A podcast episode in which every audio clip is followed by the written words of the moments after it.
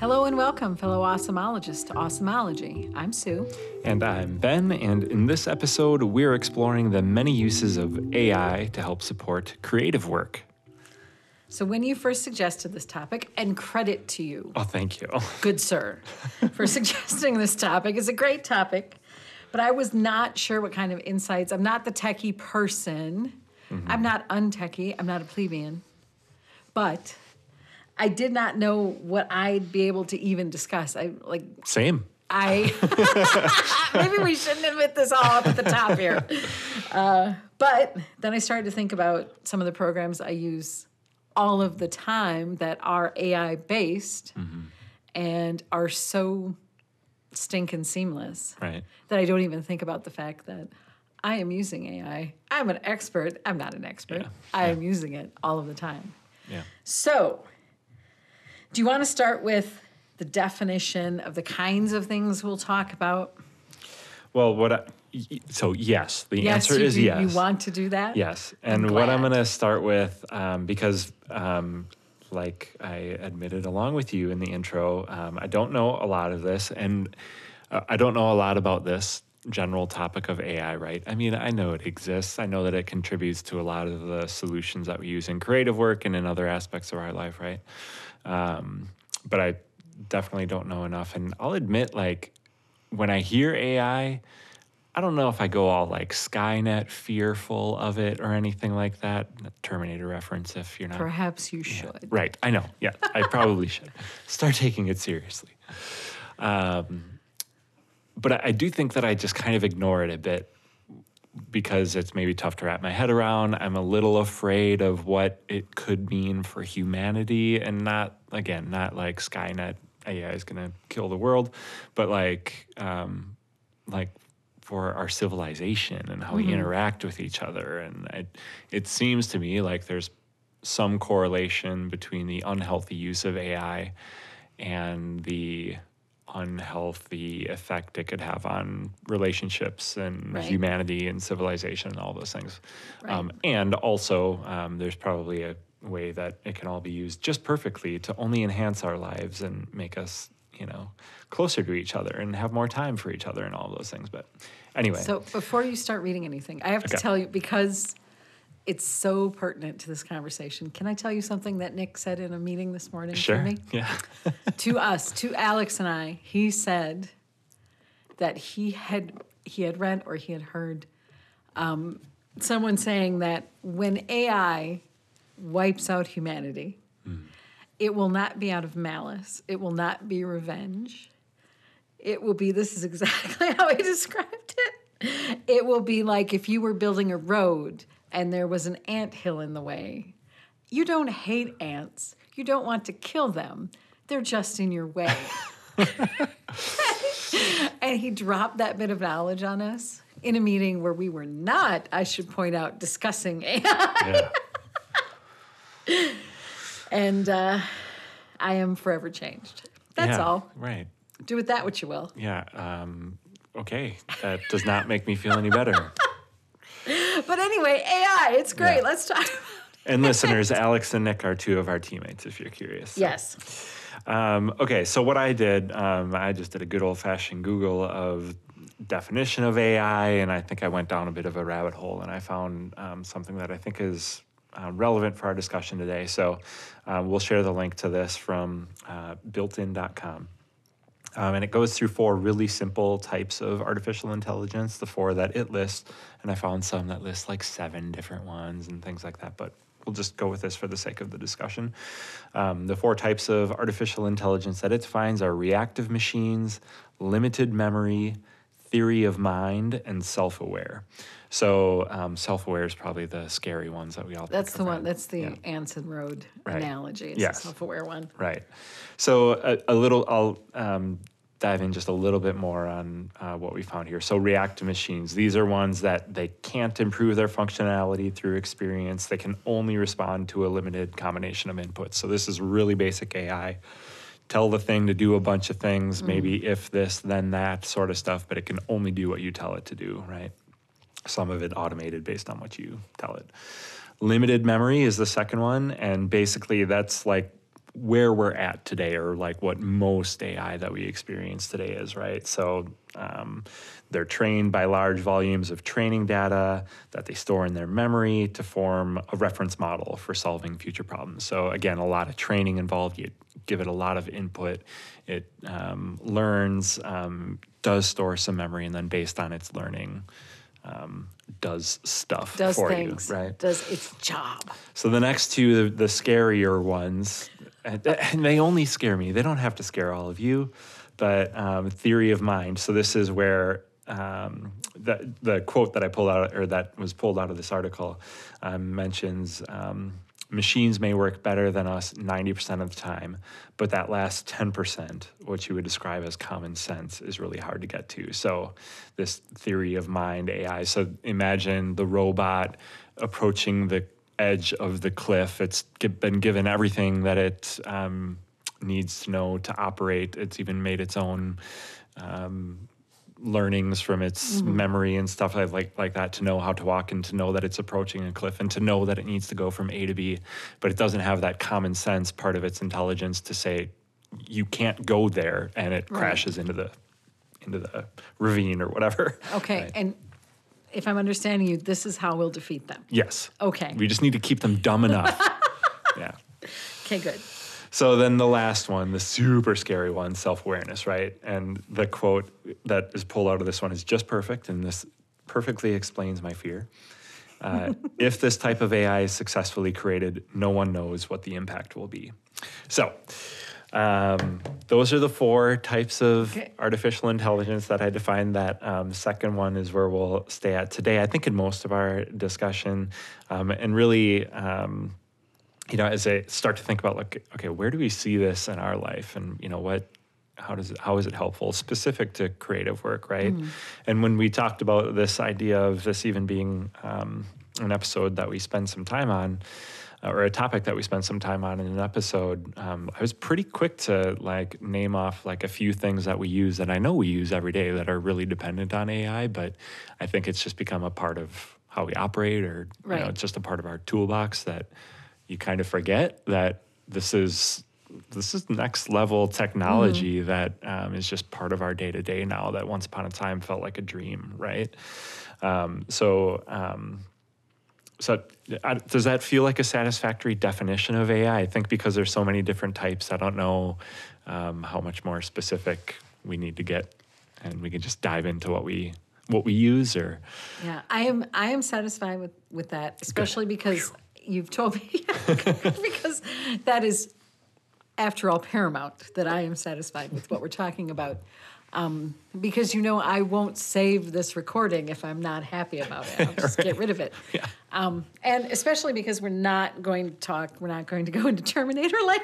Yeah, which right. is not where I want to be at any point. it's the last thing we need right now, right? Right. We've got enough going on, Yeah. bro.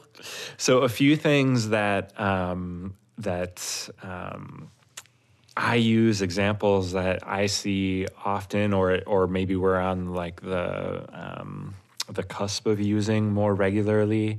Um, so some regular stuff that I use, um, and again, this all happens super seamlessly. I hardly even notice it. Is like in messaging and email composition, right? So like you know, back when the update on your phone went through, where all of a sudden, when you started typing, um, it started finishing words for you and then started finishing sentences for you, um, autocorrect, things like this, you know, like that's all AI driven. That's all just a ton of data, a ton And I of don't input. even think about Right. that. Yeah. Yeah.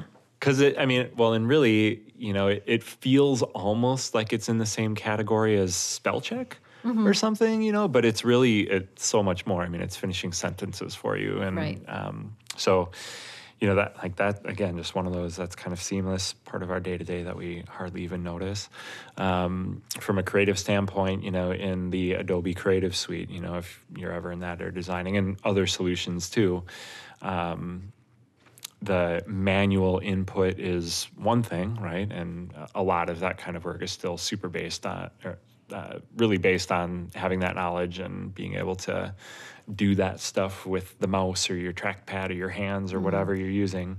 Um, but there's a lot of AI powered enhancements that have happened in, I don't know, pro- I mean, probably the last 24 months, but um, probably more like the last 10 years that um, have made all of those things that used to be really manual, really easy, much quicker, more efficient.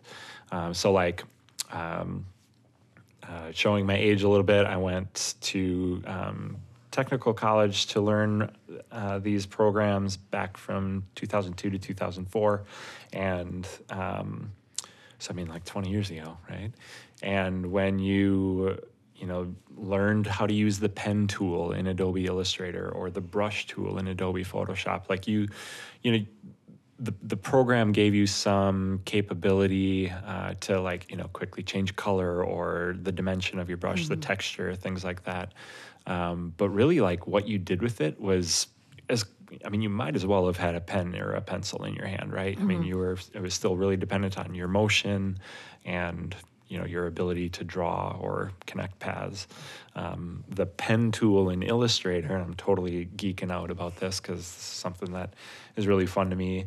Um, you use anchors and points and these handlebars to help create shapes and mm-hmm. curves mm. and lines, um, and um, you could use that in a way to kind of understand going from point A to point B, how you might track a curve or create a curve to create the shape that you're trying to create if you're drawing freehand, right?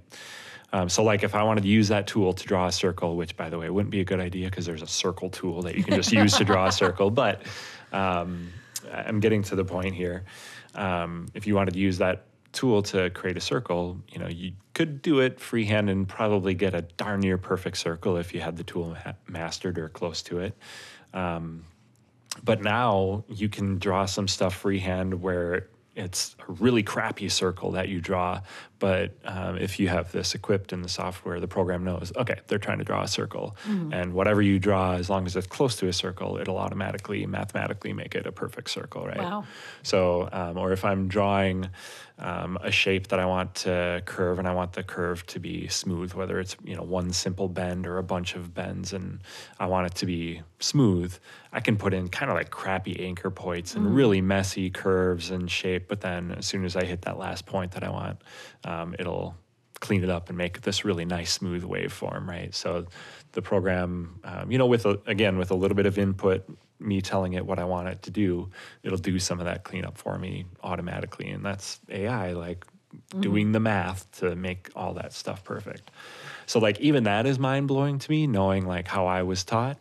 Um, but what's what I still kind of can't even wrap my head around is some of the new AI that um, Adobe's developing now. Lots of companies are developing, and you can even um, go and play with on the internet right now, where you type in a few keywords about what you want uh, to see created, and the AI just spits out a beautiful image or a new drawing or creation, right? So um, I totally should have um, brought in some places where people could go and play with this stuff, but um, you can type in. Um, uh, golden retriever on a hill overlooking a sunset with uh, the sky raining beach balls, and the compute, you know, an AI will just create this image of what you just described and input, right?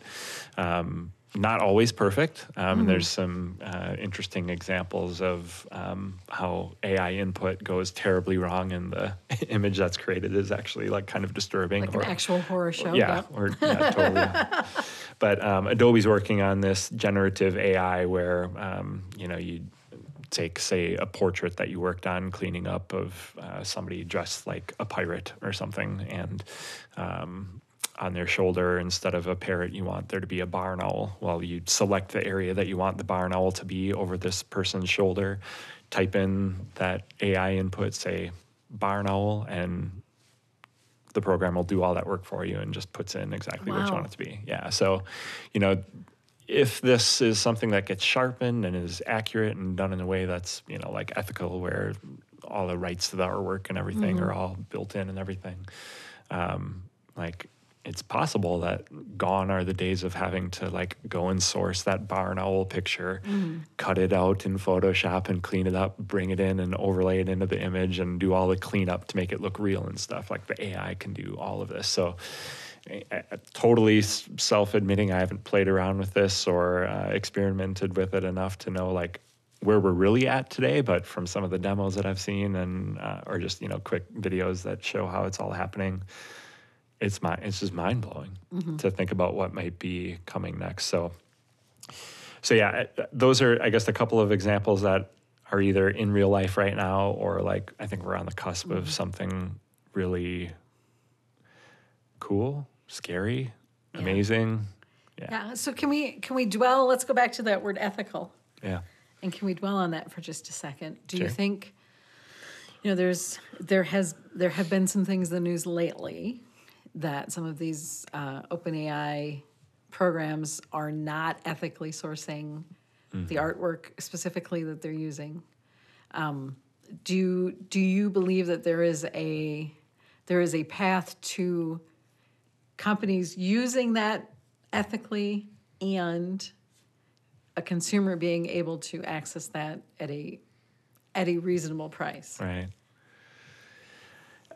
So yes, um, I think the short answer is yes. Like I think that's a future that we'll get to, and I don't know if this comes through regulation or if it's you know um, you know industry associations doing their own policing to make sure that the companies that are developing these tools are doing it in an ethical way and um, you know, I have to imagine that there's high care or consideration for creative people and you know people that are creating this stuff that could really easily be ripped or hacked and used. Um, but at the same time, like copyright law is not easy law. Um, You know, with so much open source capability available at anyone's fingertips nowadays, like I could see how things could blow up so big that it would be almost impossible to like protect everyone, you know? Right.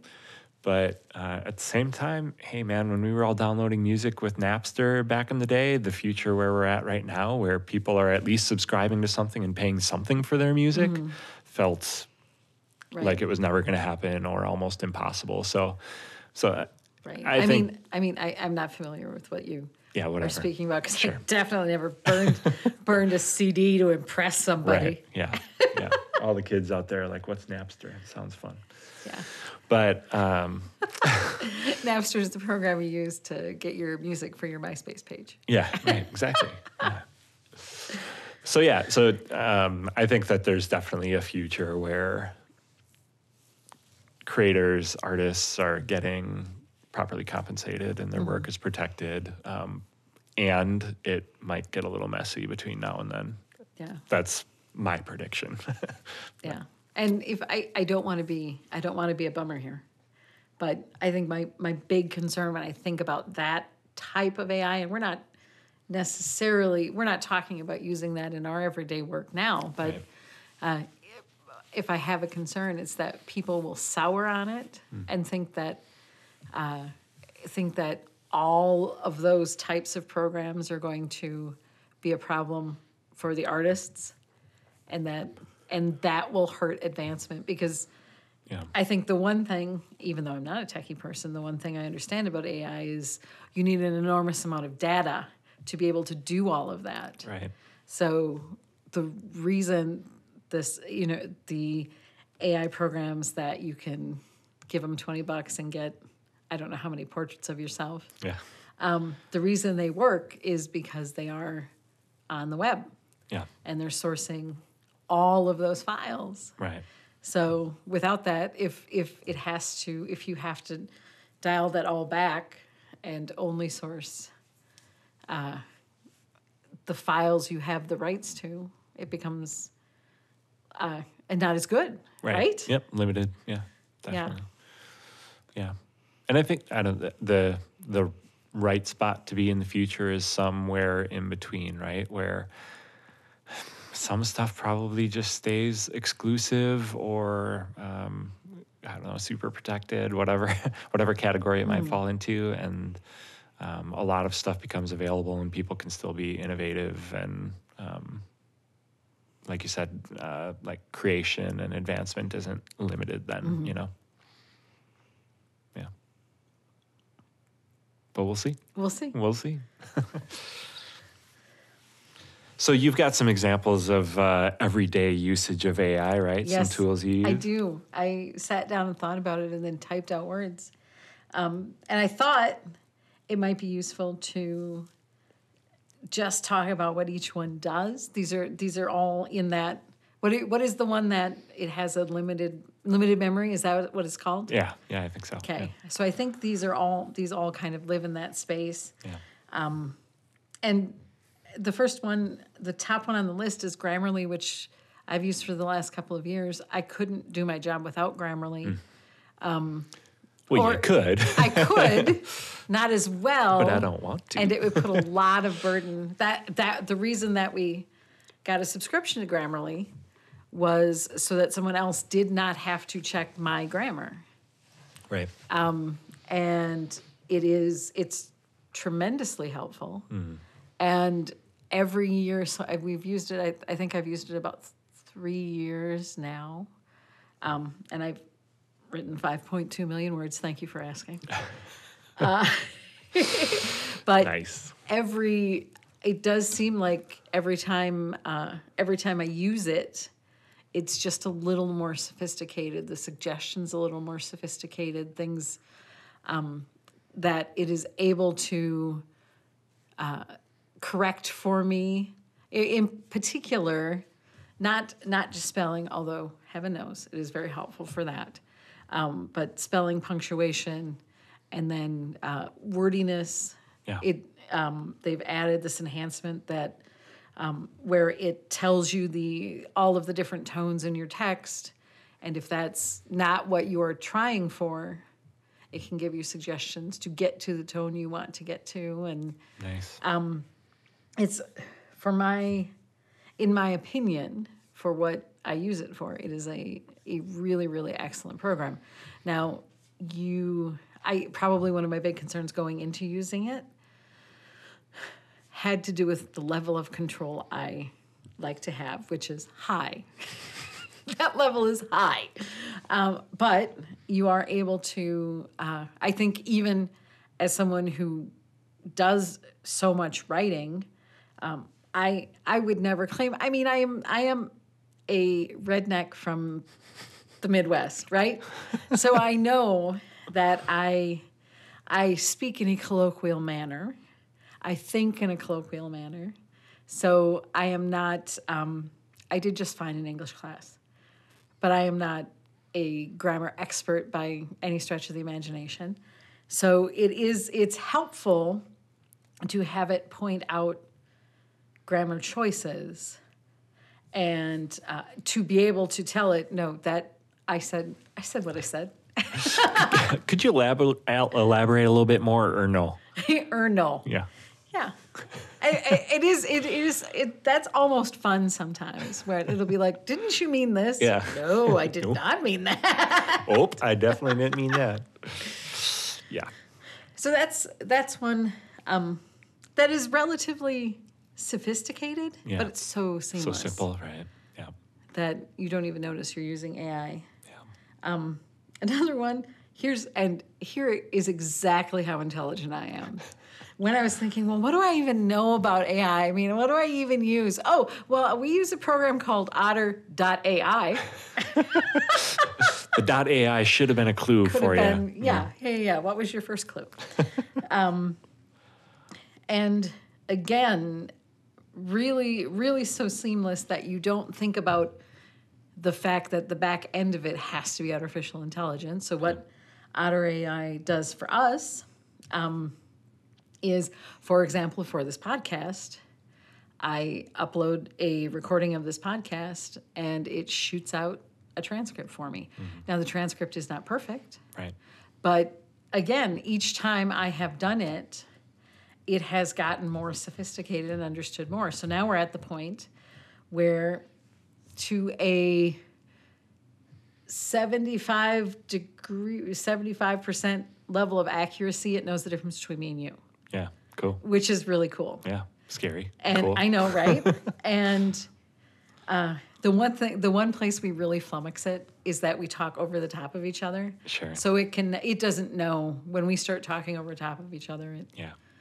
We should totally do. out. We should do an otter.ai test and just like each of us answer the same question at the same time and just see if we can like Just break it or something. so, I don't know if that's a good idea. no, yeah, I'm not sure if we should That's when the. Terminator comes out. They're Right. like, don't mess with my transcription intelligence. That's my younger cousin. That's my cousin. So that's a very cool program. it's really tempting to not go Terminator this whole episode. Just saying, but um, I'll do my. I'll keep doing my best. I mean, do what you can. It's only come out a few times, so it's okay. But- we're doing it. We're doing well. I mean, no more than normal. Right. That's the Yeah. thing. I mean, no more than any other day, It's an right? average number of Terminator references. Uh, and I added Constant Contact to the list. We Yeah. just started using Constant Contact, and it is the smallest thing. I mean, it does a lot of the other things. It will, you know, it will check your text, and it will, you know, all of those cool things. It's the the smallest thing that it did. It suggested a subject line Hmm. for an email Sweet. based on what the email said, That's cool. and I almost cried. Yeah. There, there is something being a creative person, um, about getting down to like the last minute of having something done, and realizing the tank is empty. Mm. And I, now I've just spent whatever amount of time writing this message. Now, do not ask me to sum up what that message Yeah. says because I do not know. yeah. In a subject line, in something that's pretty critical for whether or not Right. people even open it or read it, or, Right. or if it'll even get to their inbox. Yeah, for sure. That's cool. Yeah. So that was one one just a little taste, a little taste of that. Yeah. I see that I added Hive Mind to your list on accident. That was supposed to be on my list, but Yeah. uh, I and that's one that I haven't really used much. Um, it this is pretty new for Hive, and Hive is our project management software that we use. Um, and there's this new feature called HiveMind that'll automatically add. Uh, it'll actually write some content for you. It'll automatically add actions, to dos, things like that. So really cool. Um, The little like 15 seconds that I've experimented with it, um, I realized that it So you're pretty much an expert. uh, pretty much, yeah. Um, it added way more detail than um, what I was quite ready for uh, as it uh, added some to dos to a project. But um, I can only imagine that as that gets better and tighter and learns more, um, it's going to be really, really useful for us. So, which I, I don't know, I think kind of a nice segue into our next question, which is how each of us are um, using this, what might be emerging that we might want to try. And Hi- Hive Mind is a good example of something that I see being really useful to us eventually. How exactly it works and how much, um, I guess, is all to be determined. But TBD. yeah, um, I think you know with all of this stuff, I'm I'm more excited about what it can do for our team than I am afraid of what it might do to our work. You know, like here we are doing an episode talking about how AI can. Um, uh, AI can help support creative work, and I think that that's like a really intentional way of phrasing that because once you start thinking about artificial intelligence, you might immediately start thinking about work that it takes away from humans. Um, and sure, maybe some of that will happen, but that I've just always had the outlook that that just means an opportunity for us humans to focus on something different or use that time, that technology, the output of the AI to do better work, whether it's the way we do our work day to day, efficiencies, how we work internally, or the work that we do for our clients and such. So I'm I'm as much as I let off this episode talking about how afraid I am of AI, I think that like what we're experiencing in the creative space right now is more exciting as long as you're willing to learn and adapt and grow and advance with it. Um, I'm more excited about um, trying some things like HiveMind or that generative AI that Adobe's working on and stuff like that. So those are a couple that um, I don't know if they're technically emerging AI programs or how long they've been around, but those are a couple that I'm really excited to try. And the other one that I'll mention, which um, I think also helped kind of inspire this um, episode, was the uh, seeing the Mint Mobile um, commercial that Ryan Reynolds put out that was had a script totally generated by um, AI at the website ChatGPT. Um, and see, this is how little I know. Is that a website? Is that a tool? I don't know. Clearly, some research needs to be done here. But just seeing that, um, seeing that, and hearing him read it, and how like really well done it was. Um, and who knows, like if that was the first take or what. Um, Right. But uh, there's possibility there, you know. So that's really interesting.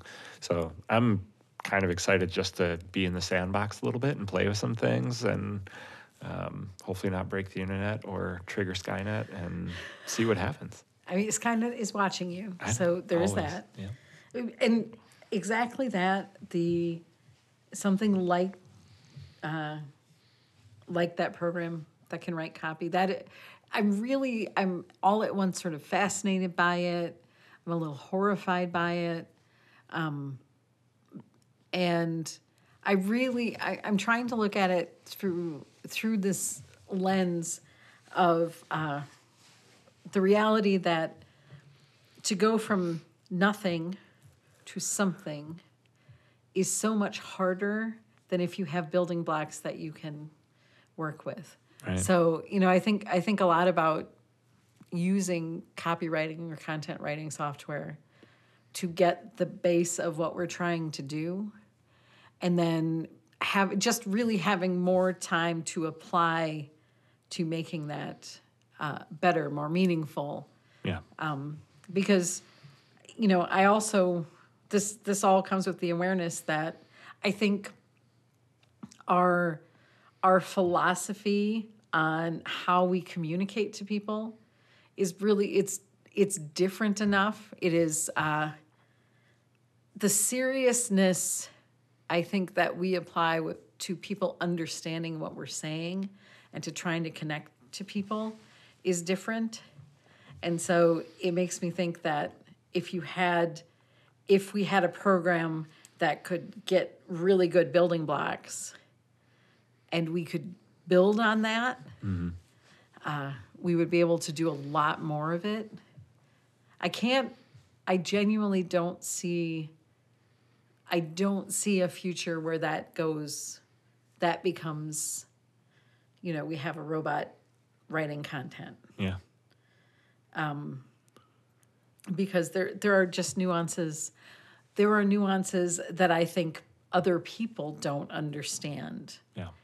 that apply to the philosophy we use. Right. So you really couldn't expect a, an AI to Yeah. Understand those nuances, right? Yeah, I, I think so. I feel like we're still a ways away from that. I maybe it's a little scary that I don't know how long that'll be, and it probably is sooner than I want to believe. You know, where not to say like straight up like we have a robot writing all of our content for us or anything, but um, but it's it's all learning, right? Mm-hmm. And you know, like we know like the curve of technology, like it's only going to get faster. So, like it's a little, I think it's a little scary to think about like how far we might be from that kind of learning or programming, whatever it takes for the AI to be that level of personal mm-hmm. that we try to be, and you know, like to know the difference of did Sue write this or did the robot write this? You know, like that's it's kind of scary to know how close we might be to not being able to tell the difference. You know, um, and it also might be further away than you know we're thinking as well because I do think that there's this factor of human emotion, common sense, that and other things that I think um, right now. And I'm saying this so that it's on record, so that when the robots do come to try to kill us, they know that I was on their side. That's great. That's great. I do think that like there's a day where we'll get so creepily close to not knowing the difference as to whether or not you or the robot wrote it. But um, I think that there's enough human factor that still needs to be input now to really do that well. That um, that it's still super necessary and um, yeah. Mm-hmm. But you would like you would like it known that if you have to choose between me and the robots, That's yeah. It's the robots. You've seen the movie I Robot, right? right, right, right, right, right, right, right, Right. right. So, I get it. Yeah. I get it. I do the same. Yeah. yeah. So, what do you think the future looks like? for creative work with AI? Yeah. I, yeah, I don't know. I, I don't know, and I think that's what makes all why of did we put this question in here? Right. Son of a gun. So we can elaborate a little bit, right? But I, I mean, I think the re- I say that because that's the thing that brings the fear Mm-hmm. with all with this whole conversation. Like I, I don't know what it looks like. It's scary for a person to look ahead um, two years, twenty years, I don't know, and not know like how the work that they do today might be affected by something like this. And like it's going to be affected by this for sure, but how and what does our work look like because of it is you know the unknown of all that is a little scary um, i do think that um, uh, there's something special about being a human that um, there will I won't tell the yeah. robots that you said that. yeah, right. Uh, that there will always be some kind, you know, some factor of human intervention that's needed to like really truly connect with people. Um, so I, I really I see the future as one where this technology um, only enhances what we do, makes us better at it, more efficient, is able, you know, makes it um, possible for us to help more people, help better. Uh, you know, I mean, I think this is a really um, maybe a poor way to compare. Um, and I'm going to go like, prob- I'm going to rewind probably further than I need to, but you know, if you look at our world now, where a client uh, or you know an organization is asking a set of people for help in the creative space, designing something, writing something, printing something, whatever it is, um, the way that that happened 20 years ago, 30 years ago, is way different than it is today, and that's just like a simple fact. And technology and artificial intelligence and you know advancements like that have brought us to where we are today. So I really compare what the future looks like related to AI and all of this as just like the next step in all of that. So, um, you know, gone are the days where you're putting letters into the letterpress to print something, right? You know, now it's all happening totally digitally and sometimes completely automatic with no human intervention. Like once somebody hits print on that print order, it's going directly to the machine and printing, and the next person that touches it is touches it is maybe the person boxing it up. If even if somebody's even boxing it up, like Right. that might all happen automatically too, right? So.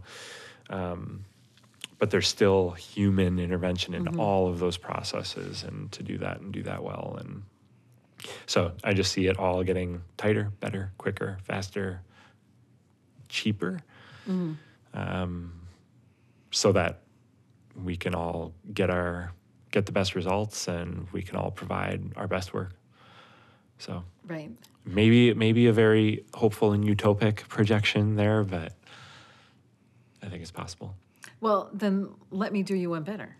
yes when you want to talk about Thank utopia. but I, you know, I think that as human beings, we we have this capacity to expand to fit the space that we're in, and we we just have always found work. We have always found new and different things to do. And you know from the beginning of the industrial revolution to now i, I love that you mentioned uh, setting up letters for printing because that's exactly what i was thinking. You know we we thought when the industrial revolution was happening that we were going to invent machines that would mean people would be idle all of the time and instead what we did is we we took a certain type of work um, automated it and created space for people to do something different right yeah so I think I think that possibility is there with AI too. I think so. My immediate this is my immediate prediction. My immediate prediction, um, which I just apply to everything that emerges like into the marketing space. My immediate prediction is you're going to hear a million people saying you have to use this. Yeah. You have to do it. You have to do it this way yeah that'll that'll last for a while and then we'll all learn how to use it um, in the same way uh, you want to talk about uh, aging yourself. In the same way credit unions learned how to use computers. Sure yeah. Right? Yeah. Um, that we we will it will just become part of what we do and we will expand into something else and do different things. Mm-hmm.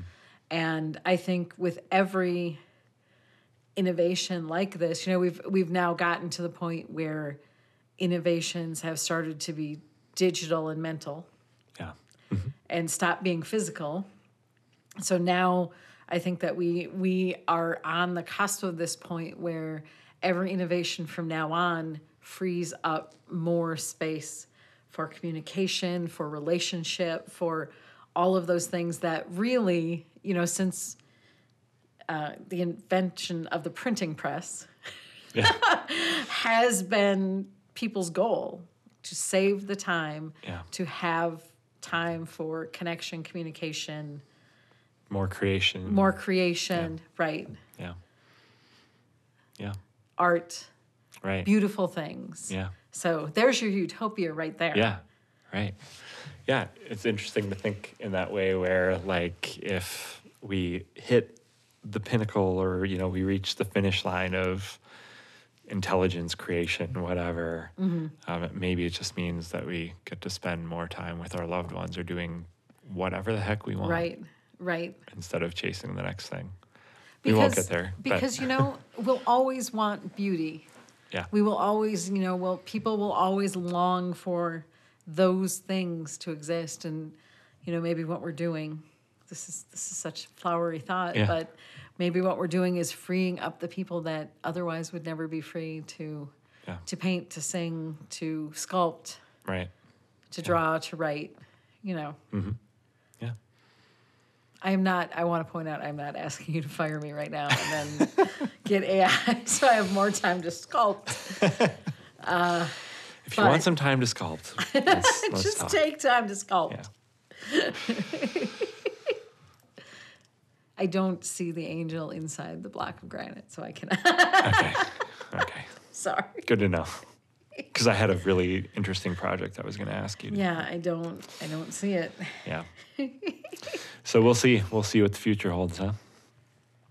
And I don't know. My guess is at some point in time, maybe not later this year, sometime uh, in the probably near future, though, we'll probably have another episode about AI, and we'll look back at this one and be like, What? "Remember what we thought was so cool?"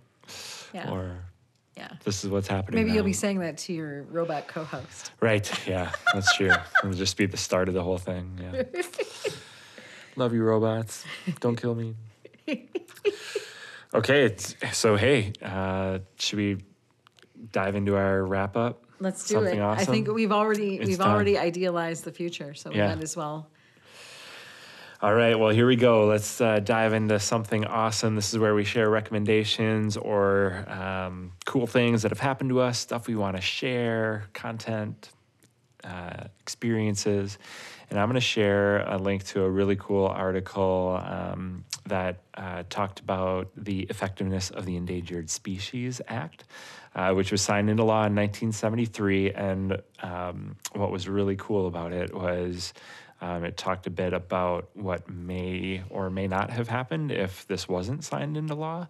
So uh, it talks about um, how without the Endangered Species Act, uh, they estimate that 227 species would likely have gone extinct by now since the law was passed in 1973. And yeah, right. And 110 species have um, seen recovery since the act was in, uh, you know, put into law. And some examples: American alligators, gray wolves, bald eagles, which came off the list in 2007, peregrine falcons, and humpback whales. So you know, just like some common examples that we see in books that we read to our mm-hmm. children all the time, or our, our national animals and things like that. You know, really important. I mean, every animal is important to the whole ecosystem, right? But um, some are maybe a little more visibly important uh, to us. Right? So, Especially if you want to take up falconry, right, which I know yeah. you do. I do, yes. I do have a, a special room in my uh, house designated for the falcon. Falconing room. Yes. Right. Someday we can all hope, right? Too. But no, that that is good news that you know we maybe don't hear all the time, especially when. Um, and all of that said, there's still a lot of work to do to take care of a lot of other species in the planet as a whole. But um, it's nice to hear that good news once in a while too. Some awesome news about uh, some animals that are still with us today because of good, responsible legislation Right. and law and like I said, probably a lot more work to do there. But Yeah. I think as we're um, you know we're recording this when the I can't remember which if it's the World Economic Forum or what's happening right now, but my guess is they're probably having some conversations there that should result in some law. But as we know, some some big old bolts uh, turn very slowly. You know. So. Yeah.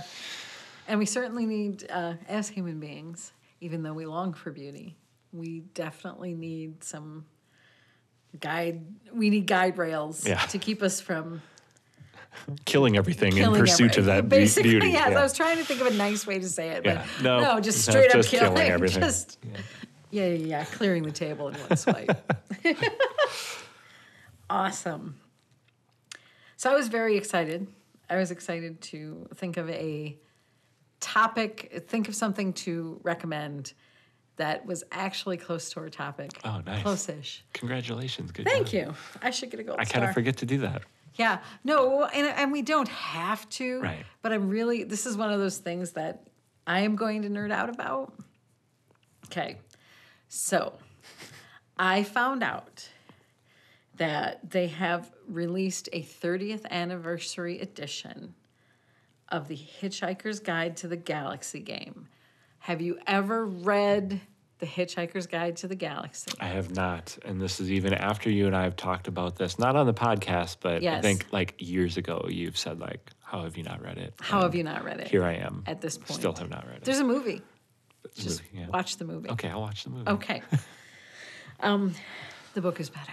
But, Okay, of course. Um, So, The Hitchhiker's Guide to the Galaxy game was a an extremely early, if then AI game, and it, it DOS based game.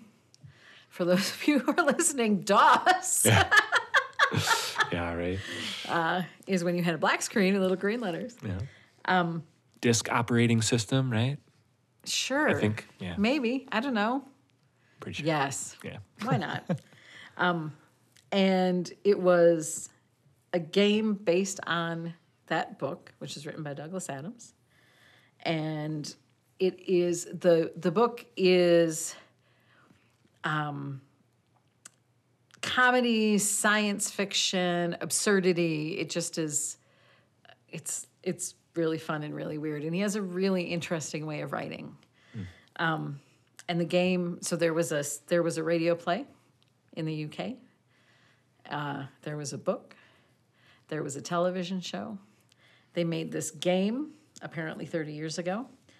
And in the game, you are following, you are trying to sort of follow the steps of the main character of The Hitchhiker's Guide, Arthur Dent. And it's terrifically hard. It's unbelievably hard. Um, but also, there is like an absurd hardness about everything that's happening to the character in the book. So it makes sense that the game is terrifically hard. Um, but the BBC released this is the, the punchline here is they released 30th anniversary game. You can save your progress. Just don't clear it's web based. You can save your progress. Do not clear your cookies because you will lose that progress. And it is so stupid and so hard. But man, I could spend hours doing it. So that is my recommendation. If you are that level of nerd, go. I'm going to share this link. Go and try the game. It is I. There is a name for the type of game that it is, and I just can't think of it. But it's it's basically it's role playing ish. So you play as the character, and you're Okay. following through, and you type in your uh, your simple orders to the computer, and it tells you what happens when you do that. So Got it. so super fun, very early AI, Yeah. if then, kind of stuff. Um, and that, I just think everyone should try it. Like it. everyone should read Hitchhiker's Guide to the Galaxy, and if everyone else did it before you did, I would be perfectly happy with that, and I would make fun of you. Yeah, that'd be great. We all got it. Yeah. What about Bring you? it. Bring it. yeah. I sure hope there's enough super nerds listening to beat me to uh, playing that game and reading the book. So great recommendation, Sue. Thank you. Very excited. I'm gonna. That's what I'm gonna do after I leave here. Okay. Yeah, sounds good. Just, I might. I'm gonna need Let a me know couple how it weeks goes. off. Okay, got it. you got it. You've earned it. And now it's time to officially wrap up. I guess so. I guess so. Yeah. Great conversation. Thank yeah, you for the it was fun. suggestion. It was yeah, fun. It was a good one. We have a good time. We And now time. the robots know that we love them, and We do. You know what? They're so cool. Humbly serve them Yeah, forever. we will basically do whatever they want. Got it. Thank you, as always, for joining us. If you didn't get the chance to listen to our first episode of the season, it's worth mentioning we're going to be releasing new episodes twice a month this year. Yes. Woo! On the second Wednesday and the fourth Wednesday of each month, you can always catch up on your favorite podcast app or by finding them on our blog at exclamationqso.com slash blog. That's it. Thanks, friends. Thanks, Sue. Thank you all for tuning in. Be awesome, and we'll see you next time. The Awesomology Podcast is a production of Exclamation Services. Thanks to Nick Mulliver for sound production and Kylie Ganther for our cover artwork. Executive producers are me, Ben Bauer, and my friend Suzanne Campbell.